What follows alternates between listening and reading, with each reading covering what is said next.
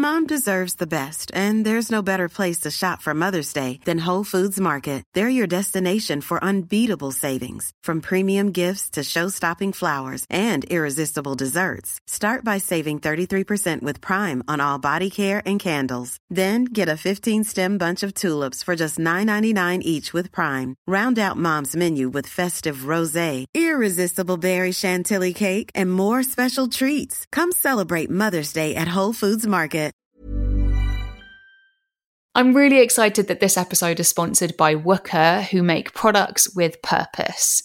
Their period pants are underwear that fully absorbs your period and doesn't let it leak. Now, if you know me, you'll know that period pants literally changed my life, and WUKA's innovative undercrackers help me wake up and kick ass, which is what WUKA stands for.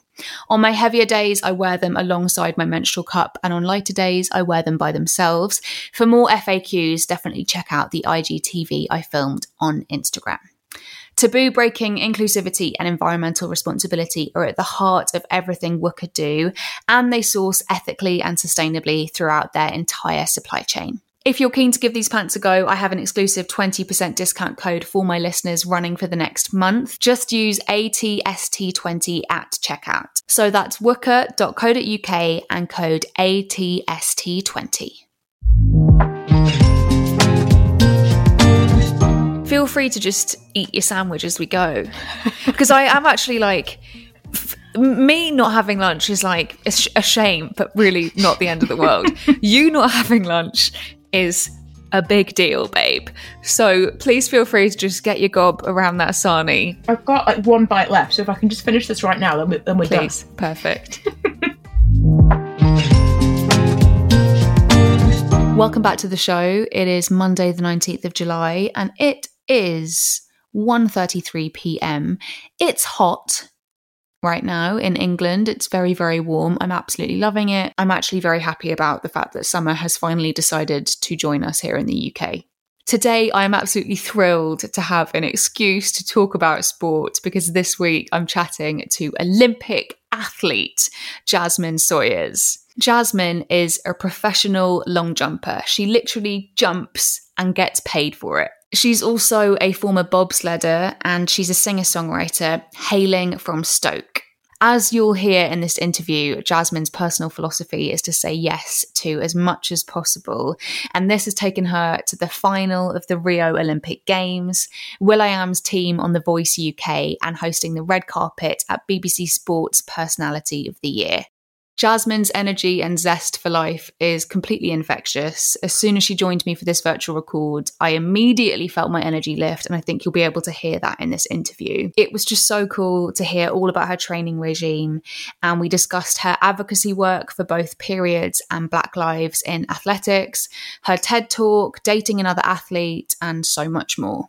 Now, when we recorded this interview, Jazmin was just a couple of days away from the competition that would mean she would or wouldn't qualify for the British team for the 2020 Olympics. Not only did our girl qualify, she retained her British title, came first, and jumped a stadium record of 6.75 metres. What an absolute legend. So I, for one, am Team Jazmin all the way at this year's Olympics, and I can't wait to watch her compete.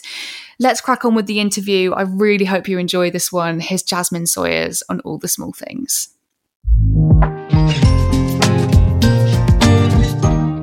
Jazmin, hello. I'm so excited to have you here, but let's begin as we always do. I'd love to hear so much how you start your days. Do you have any rituals you like to practice each morning? So I've accidentally developed a morning ritual of waking up with a cup of coffee. I bought a coffee alarm clock and I ummed and ahed over it for about a year before I bought it because it was expensive. Um, but I waited until it went into a sale, bought it, and when I tell you the novelty still hasn't worn off almost two years later, it basically you can set it to um, make you a cup of coffee either either at the same time you wake up, five minutes before, five minutes after. Um, I set it so that as my alarm goes off, the coffee's just finished brewing.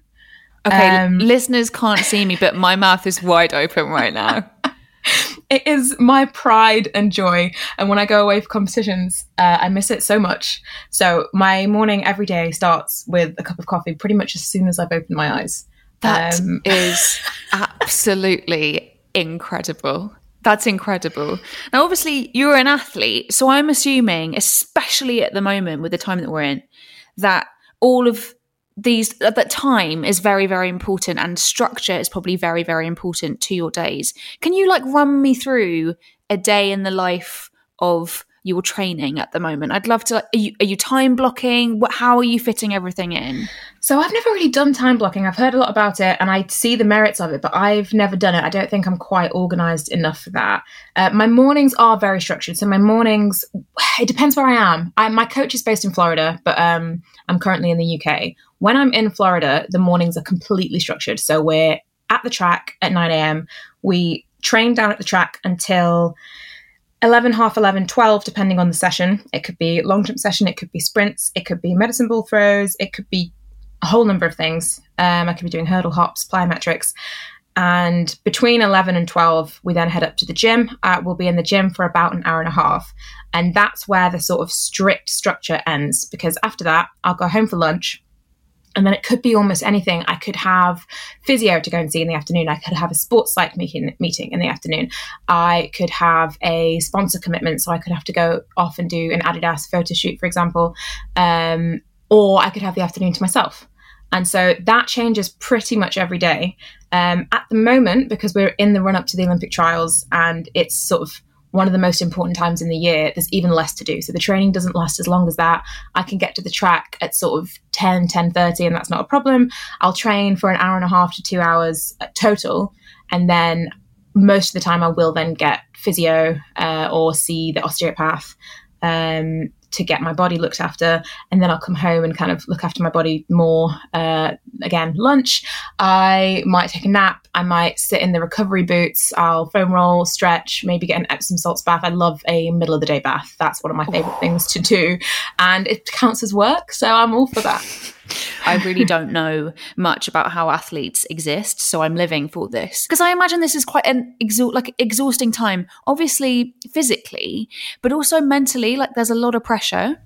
Yeah, I think mentally more than physically is exhausting because right now, all the hard training's done. Um, we don't right. really do much hard training at this point because you don't want your body to be sore or tired at the day of competition. So really, you're just sharpening up.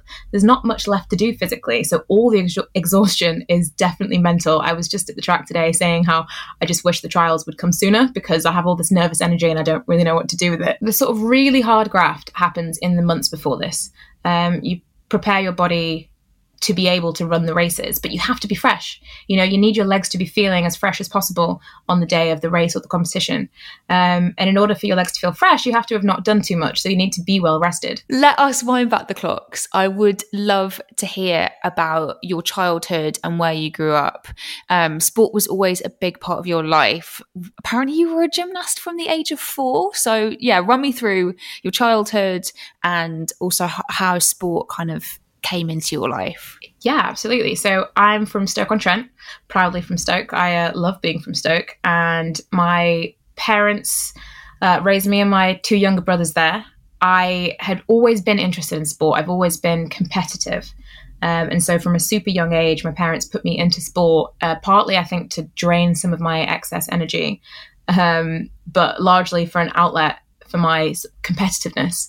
Um, I started in gymnastics, like you said, when I was four. I was competing by the age of five. Wow. it was I remember I still remember my first competition. I can remember I think I got a bronze medal and the announcer said, This is Jazmin and we're in third place. She's just had her fifth birthday. Oh And um, I was hooked. I was hooked on competition. Um, I always wanted to win. I really hated losing, and I think that was what drove it. As I hated losing so much. That is so interesting because I do think a lot about um, the kind of notion of being competitive and like whether or not we're born with it. And for you, what do you think? Why do you think you're kind of so competition and uh, competition works so well for for you and your personality type? I it's so hard to put a finger on because I've never felt any other way. Right. Um, as a as a tiny kid playing with my cousins, my older cousins, it used to infuriate me when they beat me at anything Um, and I don't remember that there being any particular motivation for that. I just hated losing in any any scenario, sport, board games, dance mat, could have been absolutely anything, and I just hated losing. Um, but I think that's made me a better athlete because I just can't stand it. We obviously know you mainly as a long jumper, but back in 2012, you entered the Youth Winter Olympics as a bobsledder. You and your teammate became the country's first ever medal winning team at the competition and the only medalists for Britain that year, which is just awesome. Can you tell us more about this time? Yeah, absolutely. So I was never intending to get into bobsleigh. I um at 16, I got a scholarship to a boarding school so that I could train full time. Um, my coaches in Stoke had jobs and they couldn't train me any more than they were, which was three times a week. And I really wanted to step it up and work harder at my athletics. And what ended up happening is within a month of me moving to the school, I'd taken up a different sport. And I hadn't dropped athletics, but British Bobsleigh came to the school with a presentation saying who wants to give it a go. Who wouldn't want to give that a go? Um, me. I promise it's really fun. It's scary, but it's really fun. It looks terrifying. It is. I'm not going to um, pretend it's not. It, it definitely is. Um, but some of the most fun that I've had. Um, and so I tried out for the team, and it was a lot of the same skills that I was already using doing athletics. So we had standing long jump, um, standing vertical jump, and 30 meter sprint. And that was the stuff that was my bread and butter. I was doing that anyway. Um, so I tried out, made the team, and then we were basically working towards the Winter Youth Olympics in 2012.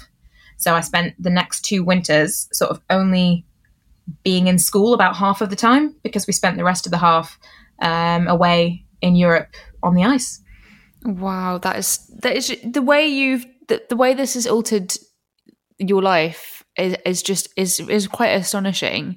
A quick question for you: How why would moving to boarding school mean? And this, sorry, this is probably really stupid of me. No, no. Why would moving to a boarding school mean that you could get full time coaching? Basically, the school that I chose has a track on site and instead of the PE teachers uh, and the athletics coaches being teachers at the school, they were independent athletics coaches. So they were just employed by the school to be athletics coaches. So it meant that they were there every day to train instead of my coaches back home who could only make it two times, three times a week because they had jobs to do. The coaches at the school their jobs were to be athletics coaches. And so, do you get a lot of athletes applying for these kind of scholarships? Yeah, absolutely. And um, every every four years when the Olympics comes around, you see a crazy amount of athletes that went to the school um, in a bunch of different sports. You know, swimming, athletics, um, modern pentathlon. Across the board, there's quite a lot of successful athletes because there's a big emphasis on sport there obviously i'm assuming that you're you know a really big advocate for young people having lots of opportunity when it comes to sport. It's such an incredible thing to get into. You learn such amazing life skills.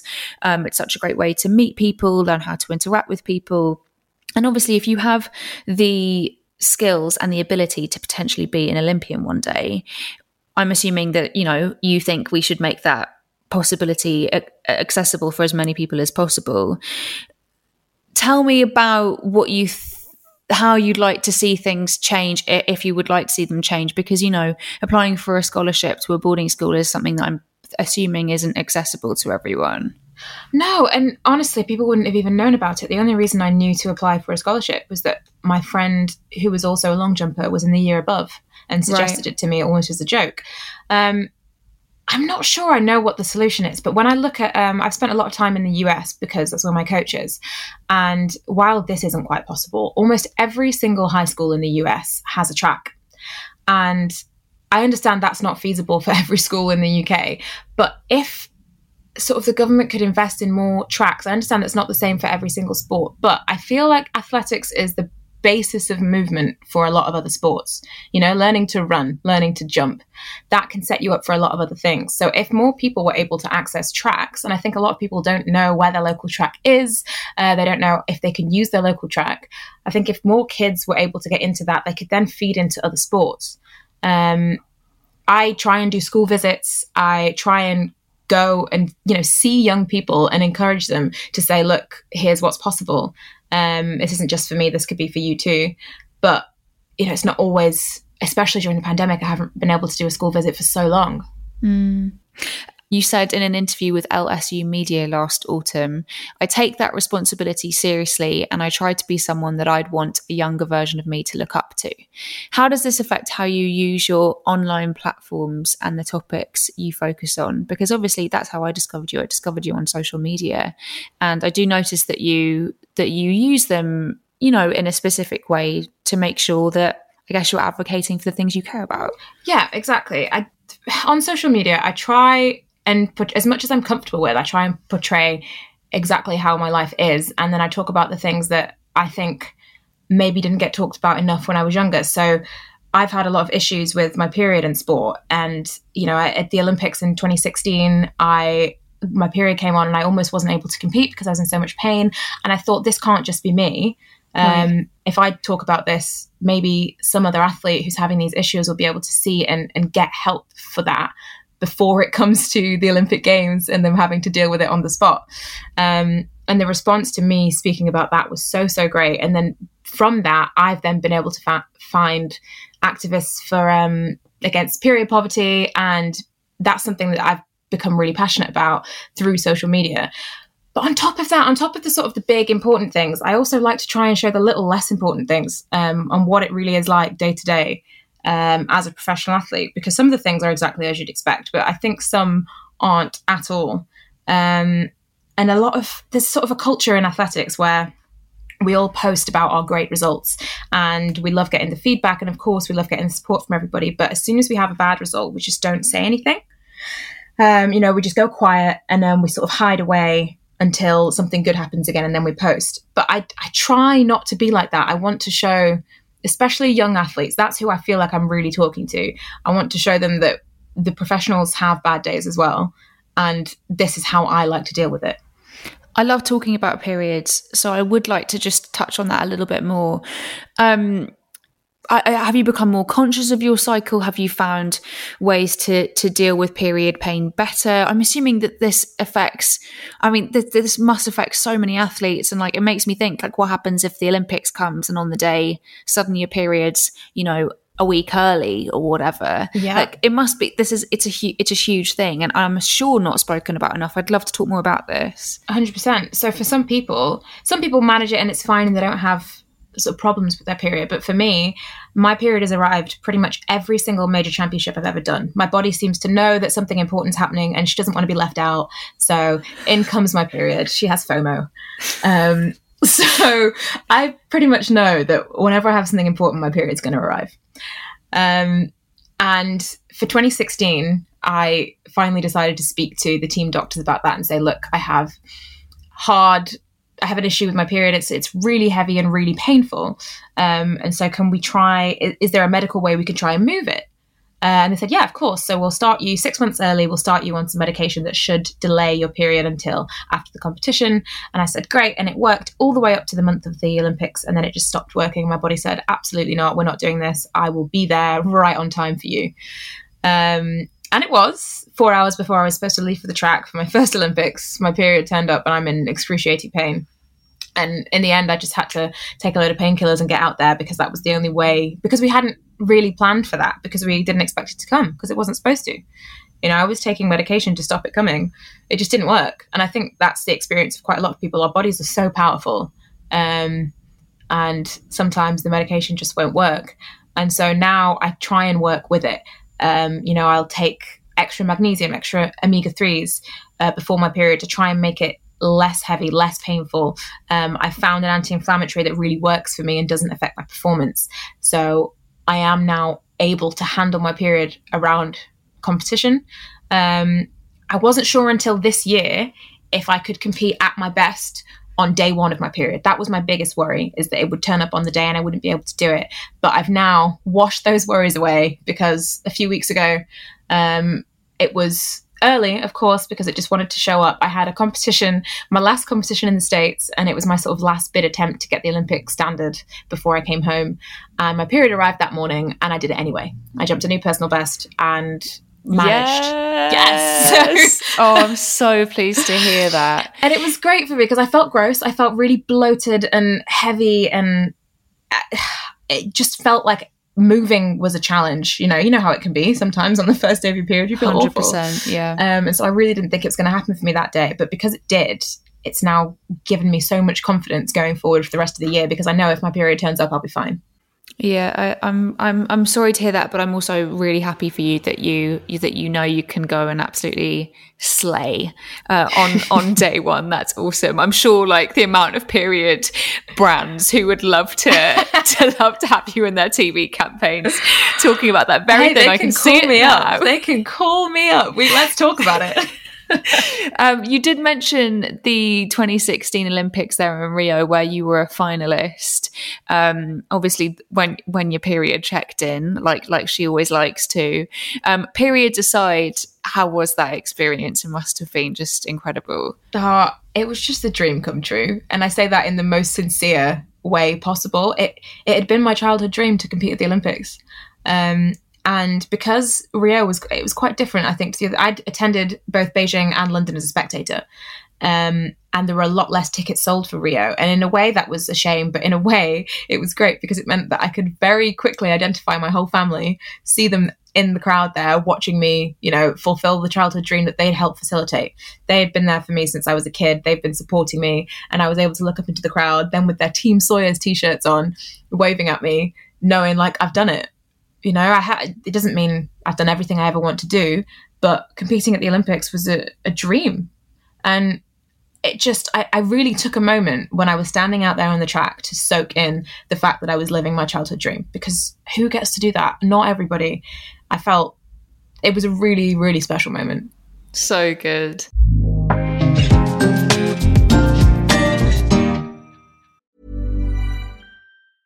Mom deserves the best, and there's no better place to shop for Mother's Day than Whole Foods Market. They're your destination for unbeatable savings, from premium gifts to show-stopping flowers and irresistible desserts. Start by saving 33% with Prime on all body care and candles. Then get a 15-stem bunch of tulips for just $9.99 each with Prime. Round out Mom's menu with festive rosé, irresistible berry chantilly cake, and more special treats. Come celebrate Mother's Day at Whole Foods Market. I'm Sandra, and I'm just the professional your small business was looking for. But you didn't hire me because you didn't use LinkedIn jobs. LinkedIn has professionals you can't find anywhere else, including those who aren't actively looking for a new job but might be open to the perfect role, like me.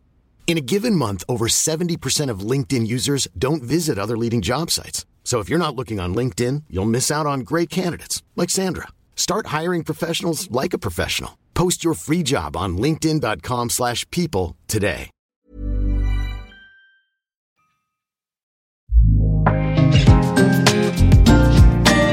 In your 2017 TED Talk, which I loved, uh, titled Sometimes You Have to Quit to Win, you talked about how quitting Sheffield Uni, where there were great training facilities, to study law at Bristol and find a new training path for yourself was the right quitting choice for you.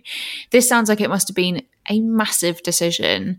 Can you go into this a little bit for my listeners? Because I think a lot of them, you know, who have to make big decisions in life might find this really inspiring. Yeah, of course. So, since I was about 14, the plan had always been for me to go to Sheffield Uni. There was a coach there that I wanted to work with, there were athletes there that um, I knew would be good training partners for me, and the facilities were top notch. So, the plan was always to go to Sheffield and work with this coach. And as expected, I followed through with the plan. I got into Sheffield and I started my first year there. And I just didn't gel with the coach like I was expecting to. Um, and so the we did the winter and I got through it and I trained really well. I was stronger than I'd ever been. I was faster than I'd ever been. Um, but all of a sudden, my performances had dropped. I w- had lost about 60 centimeters compared to what I was jumping the year before, which in long jump is huge. Um, and so I was thinking, okay, what's the problem here? I'm, you know, I'm stronger, I'm faster, training's been great. I technically should have everything that I need. But I was just unhappy. I didn't gel with the coach in the way that I wanted to. And some athletes are just coachable and they can go anywhere and just be given a program and do it. But I really needed to have a particular kind of relationship with my coach in order for me to thrive. And so after speaking with my old coach from from school, um, speaking with my parents, I made the decision before I had anything planned. It was a bit rash, but I knew it was the right thing to do um, to drop out of Sheffield, try and transfer to Bristol. Um, and to change coaches and go back to my old coach. And I kind of I made that decision all at once. I didn't think too hard about it. My dad came and helped me pack up my room, and I turned up to training one morning and said in my jeans and said I'm leaving. And my coach said when, and I said right now. And I got on a coach and I went straight back, um, straight back to Somerset. Wow. But within within a few weeks, I had improved forty centimeters again because I was just so much happier. And I think that taught me more than anything that it's not just all the things that should work on paper that matter. It's your own well being and how you feel within yourself. That that really counts too. Preach. Absolute preach. Thank you. Um, no big deal, but you're also a singer songwriter. and in the same year that you did your TED talk, you were also a contestant on The Voice, where I you was. secured will.i.am as your singing coach. Um, for any podcast fans who listen to, who love podcasts and like will.i.am, I would recommend any podcast he's ever done. He's incredible and so good to listen to on podcast. Um, but yeah, let us talk about this experience um, singing, songwriting, will.i.am, The Voice, and how much a part singing is uh, of your life now and also potentially in your future. So, I when I was a kid, I did a lot of musical theatre, so I was never really like an out and out singer. Just because you Um, weren't busy enough well- with athletics. I found it hard to say no to things. I just wanted to try everything. Um, and so I did musical theatre when I was much younger, but at aged about 14, I had to stop because athletics was taking over and I didn't have time for both. Um, so I did make sort of a sensible decision there and stopped doing musical theatre. But when I got to uni, um, I really wanted to sing again, but I wanted to go and do sort of open mic nights around Sheffield where I was, but I couldn't play an instrument. And so I started to teach myself guitar so that basically I could accompany myself and go around and just sing just for fun, really. I, at that point, I wasn't even thinking of writing songs. I wasn't thinking of making this a whole big thing. I just wanted something else to do, a sort of creative outlet. Um, and I've always liked singing, so I just wanted to do that more. Um, I had a friend who worked in the music industry who I was FaceTiming one day who saw my guitar in the background of, of the of the video and said, you know, why do you have a guitar? You're an athlete. I said, oh, you know, I'm just I'm learning. Um, and he said, right, well, I'll, I'm booking you a gig then. and he booked me a slot at one of the music nights that he uh, worked on that he managed. And it kind of went from there. He then said to me why don't you try and write something? So i did. Um, because why don't you start putting things up on youtube? And so i did. Um, and then a couple of years down the line uh, the voice got in touch and said we've seen your youtube videos. Do you want to come and audition? And I said, well, I would love to, but I'm kind of busy. Um, this year, I'm trying to qualify for the Olympics and I'm trying to finish my law degree. And they were like, oh, there's a story. We love that. Okay. Why don't you come back next year then, eh, once you're finished? And so, yeah, I did. The day after we got back from Rio, I went for my first round of auditions for The Voice. wow, you're such an overachiever. It's absolutely wild. I love it. I love it. I promise, they just love the story. You know how these shows love the story. No, but no, you're doing yourself such a discredit, a disservice. I've watched the audition. You were absolutely fantastic. Oh, thanks. It's um, it's scary though. It's way way scarier than athletics, um, especially on the voice. So what you don't see when you walk out there, they walk you out onto the stage, and there's a cross, and you have to stand on the cross, and the audience are told to be completely silent, but the music doesn't start for about 30 seconds, and that is the longest 30 seconds of your life because the audience is staring you in the face, but all you can see of the judges is the backs of their chairs, and you're just standing there, heart absolutely pounding out of your chest, thinking, is the music ever going to start? It's such a great format that show. It's honestly, it's because that tension is just like nothing else. How are you feeling about the Tokyo Olympics? It's obviously a really, really unusual one. And how have you kept up your momentum and your positivity in the run up to it, especially after the year that we've had? So honestly, I'm nothing but excited. Um, normally, we work in four-year cycles. All our training is geared around every four years being ready for an Olympic Games. Now, obviously, we had to kind of adjust that, and in the same way that the rest of the world had to adjust, um, and it's now been a five-year cycle. But despite my initial disappointment about the Olympics being postponed, I managed to turn it into a positive in thinking that, well, if I was going to be good in 2020, then I have a whole extra year to be even better. Um, so, and it, it really is true. I am a whole year better, a whole year stronger, and a whole year faster than I would have been if the Olympics were last year. Um, for some people who are coming to the end of their careers, it might have been a year too many. But for me, I still feel like I've yet to peak. It was kind of perfect for me because I got an extra year to improve. Um, I understand that for some people, the they don't want the Olympics to happen, and I can totally get that. But as athletes, we get asked a lot, you know, well, how do you feel about that? And you think, well, this is my job. I'm just here to do my job and to fulfill my dream. And it's not going to be the same. I'm not going to be able to look into the crowd and see my parents. Uh, you know, there's no international um, spectators allowed, and the stadium can be half full up to a maximum of 10,000. So I really hope that when the Olympics begins that the Japanese fans do come out and support the athletes because it's amazing that they're going to be able to hold this safely. I'm so excited that they've found a way to do it. Um, but I still have to be selected. There's currently four long jumpers in the UK, four female long jumpers with the Olympic standard. Um, and in three days' time, uh, we'll be battling it out for those three spots. Oh, I, I just got goosebumps all over me. I'm nervous, but in, in the best kind of way. These are my favorite. Trials is my favorite competition of the year, every year. Uh, I love the pressure being on. Um, I love it when there's a bit of drama. At, at, one point, there was only three of us qualified, and I said to my friend, I said, I really hope that the fourth qualifies so that it's we have to fight for it. Um, because yeah, someone will miss out, but it makes it a bit more exciting, doesn't it? I think that leads us quite nicely on to talking about your your relationship with your boyfriend, who is a British indoor 800 meter champion, Guy Learmonth. Um, I, I've actually really enjoyed watching a couple of interviews with you both together and how you talked about um, neither of you expecting to date another athlete. Talk to me about how it's been dating another athlete. And I'm also really, really interested to know what happens when you're both attending a big competition, say like the Olympics, like how much time you can spend with each other, like how superstitious you are about staying up late, and like tell tell me about this. And if, obviously, only tell me what you're comfortable with. so, dating an athlete, I always expected to be a bit of a nightmare. Um, I deliberately stayed away from athletes because, well, I've seen how they behave at competitions. so I've been like, no, tell me more. Oh, I mean, the rumors true. The rumors are true. The rumors could not be more true. Um, everybody's a mess, and it doesn't. It's it's as bad as you think. but, but presumably only after the competition's ended, when like everyone's drinking and. In theory, but wow. I've seen some things. I've seen some incidences at um, holding camps for competition. It's never going to be at the competition in terms of like a few days before, but right sometimes we go away on camps and we're out there two weeks before the competition. And yeah, I've seen bits and pieces. I've never engaged in those bits and pieces um, because I'm very focused and I'm a very professional athlete. but uh, once we're finished, it's anyone's game, right? Look, we've been working hard for years. It's time to let loose. Absolutely. but no, so um, yeah, I always intended to not date an athlete. And the non athletes that I've dated, you know, lovely people, but nobody ever really got it um, nobody ever kind of understood how it feels, understood the the seriousness of training. Even you know, I'd had boyfriends in the past that had asked me if I could just, oh, I've got a week off in July. Can you take a week off? And I don't, I don't, I can't take weeks off. I can't book holiday. Um, I get a week off when the season's finished.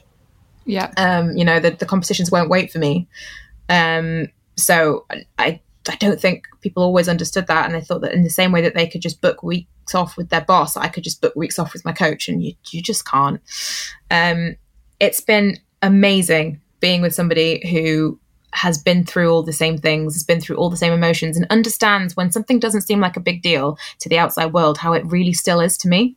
Mm-hmm. Um, you know, some certain competition that, that didn't really matter, but I'd sort of set my heart on doing well at, or if training had been going well, or even if I just had a bad training session and I'm then in a bad mood for the rest of the day. Guy understands that because he's felt it too. Whereas, you know, for some people, they might just go, well, you know, it's just even a lift in the gym, for example. If I miss a PB lift in the gym that I thought I was going to get, that can really sort of rock me. Um, that can really knock my confidence. And some people just wouldn't, I think, understand that to the same level. I, maybe I'm being unfair. Maybe it's just the boys that I've dated. but guys, guys, great. And in terms of competition, uh, when we're both at a major competition, to be honest, we don't even see that much of each other. I think we're so focused on ourselves, and that is one of the dangers of dating an athlete is that we're very selfish. But at least if there's both of us, then we're too focused on ourselves to worry about the other one. Um, at major competitions, I'll probably see him at meal times, but you you almost always, unless you're a big deal, unless you're a big name, you have a roommate. Um, so uh, your question about late nights, there's no um, late nights before competition, as you will always have a roommate with you.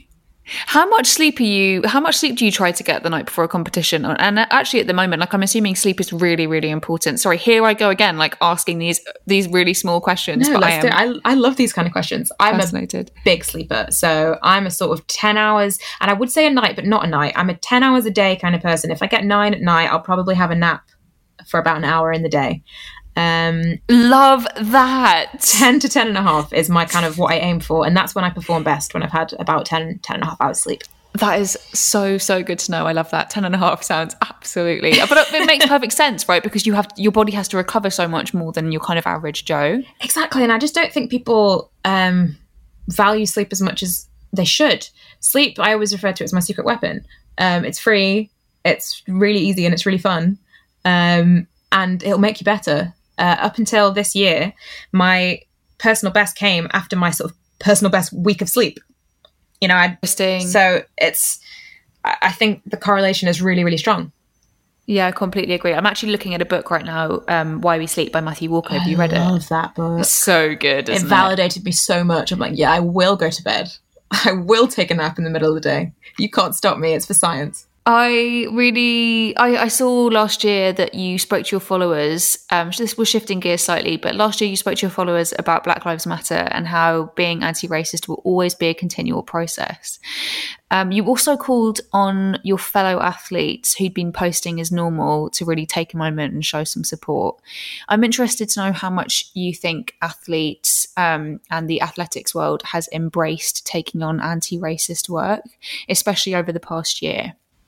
It's interesting because I think a lot of individuals and organizations made the commitment initially, and I've seen very little since. Right. And I understand people getting caught up and wanting to do things and then not knowing where to go. But uh, there's been so many resources shared that it's that's really not an excuse at this point. If you wanted to find anti-racist work to do, you could do it. But then that's only some of the people. I've had a lot of people that have been in touch with me personally um, about their anti-racist work with questions and with just comments in general. I know that um, British athletics have kept their promise so far to be to push their anti-racist work, um, and they've still been doing it. I've seen panels that they've been holding um, and work they've been doing, and you know, I do get asked about, you know, are they doing enough? Are they not doing enough? And I,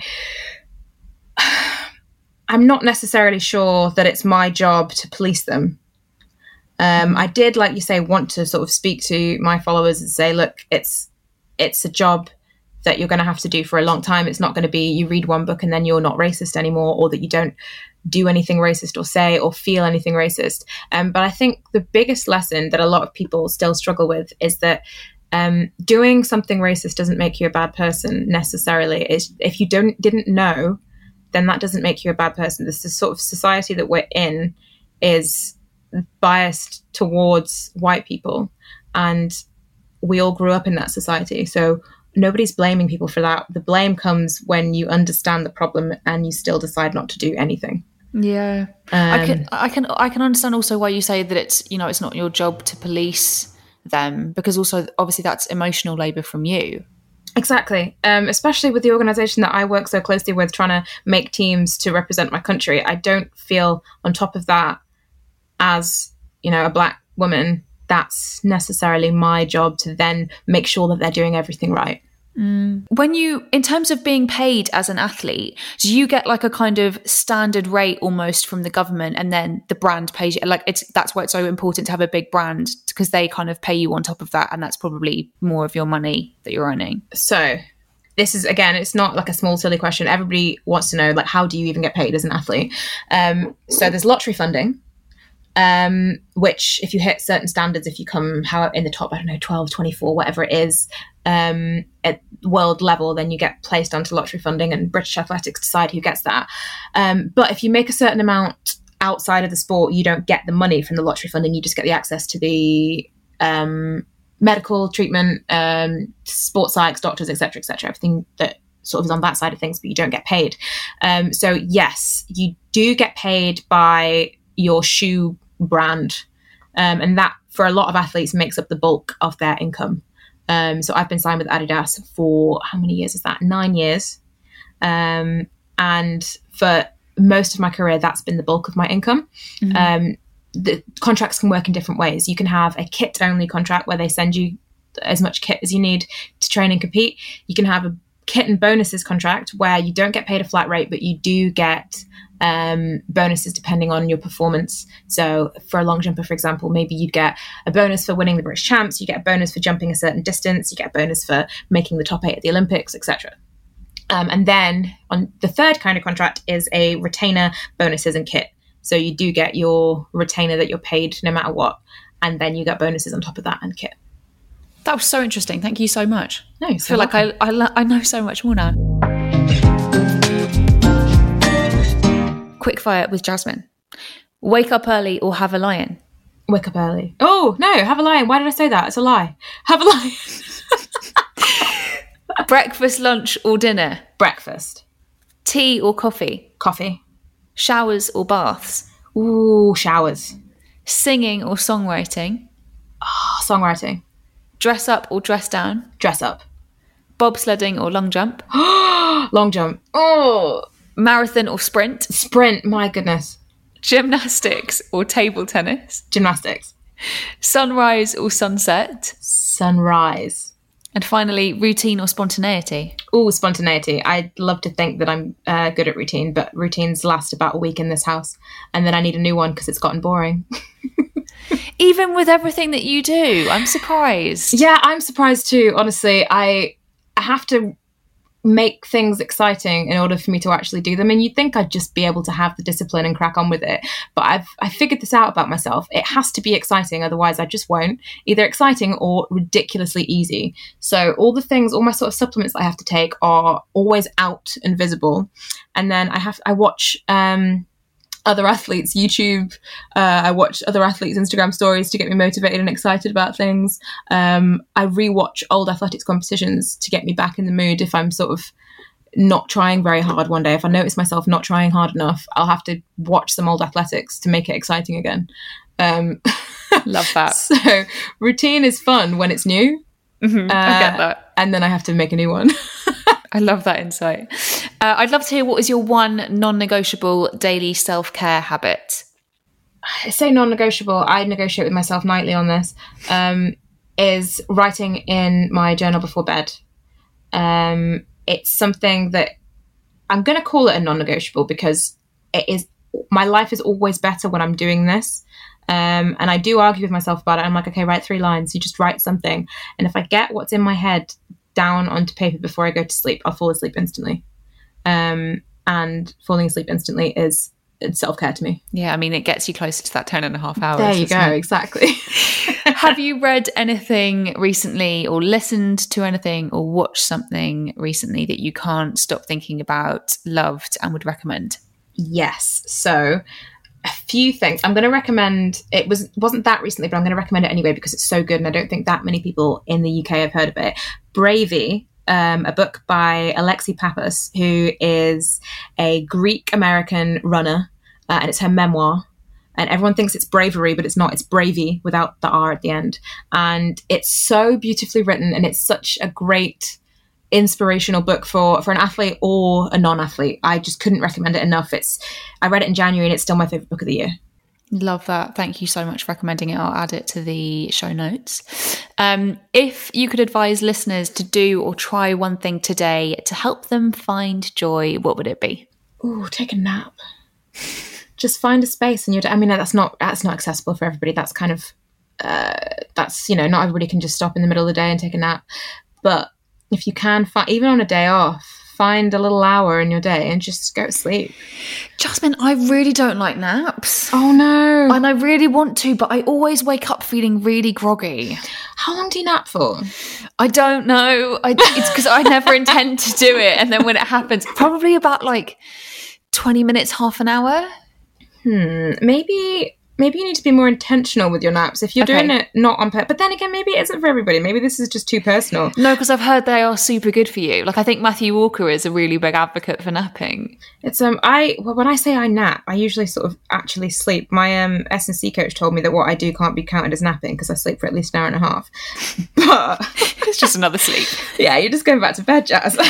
um, but if you maybe yeah maybe be more intentional about it i'm not sure maybe tr- play around with the timings but you know Okay. what it's okay if it's not for you it's not for you um maybe go to bed earlier then I don't will. I mean, I get into bed early enough as it is, but I, I'm like in bed at nine thirty. But I will. oh I'll, you've nailed it I'll keep you posted with my nap thanks progress. Um, and finally, what is one thing you hope your older self will have achieved? it's very specific and I don't know if it'll ever happen. But you know, when you're at a gig and the artist sings and starts singing the line of the song, and then they stop, and then the audience sing the rest of the line back to them. I want that one time. I don't care when or what. I want somebody, I want to be performing one of my songs, stop singing, and the crowd knows it and sings it back to me. That is a very specific thing that I would like to happen to me in the future. I, I, I, ju- I've just, I just love. I mean, I, the thing is, you, you will achieve all of these things. You are like, there's, you're just so good at so many things. So I'm very excited to watch this all happen for you in the future. Thanks, Venetia. It's been such a pleasure, Jazmin. Thank you so much, and I'm wishing you all the luck in the world. And when this comes out, I think we will know the outcome. So I'm just, I'm crossing everything. Oh gosh, how awkward if like this comes out and I haven't made the team. Oh god. Well, I think I will. I really think I will. So fingers I think you will too. I think you will too. Thank you so much for listening to this episode. I really hope you enjoyed it. And I'm sure now, like me, you are very much Team Sawyers at this year's Olympic Games. If you're new to this series, welcome aboard. There are so many episodes for you to sink your teeth into. And next week's episode is actually going to be the final episode of this season, but I'm already planning season three and I'm super excited for what's to come.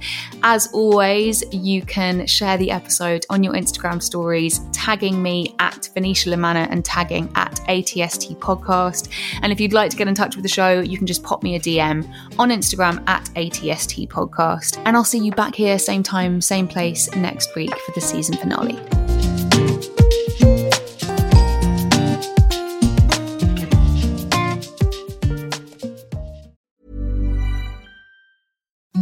Imagine the softest sheets you've ever felt. Now imagine them getting even softer over time. That's what you'll feel with Boll & Branch's organic cotton sheets. In a recent customer survey, 96% replied that Boll & Branch sheets get softer with every wash. Start getting your best night's sleep in these sheets that get softer and softer for years to come. Try their sheets with a 30-night guarantee. Plus, get 15% off your first order at bollandbranch.com. Code Exclusions apply. See site for details.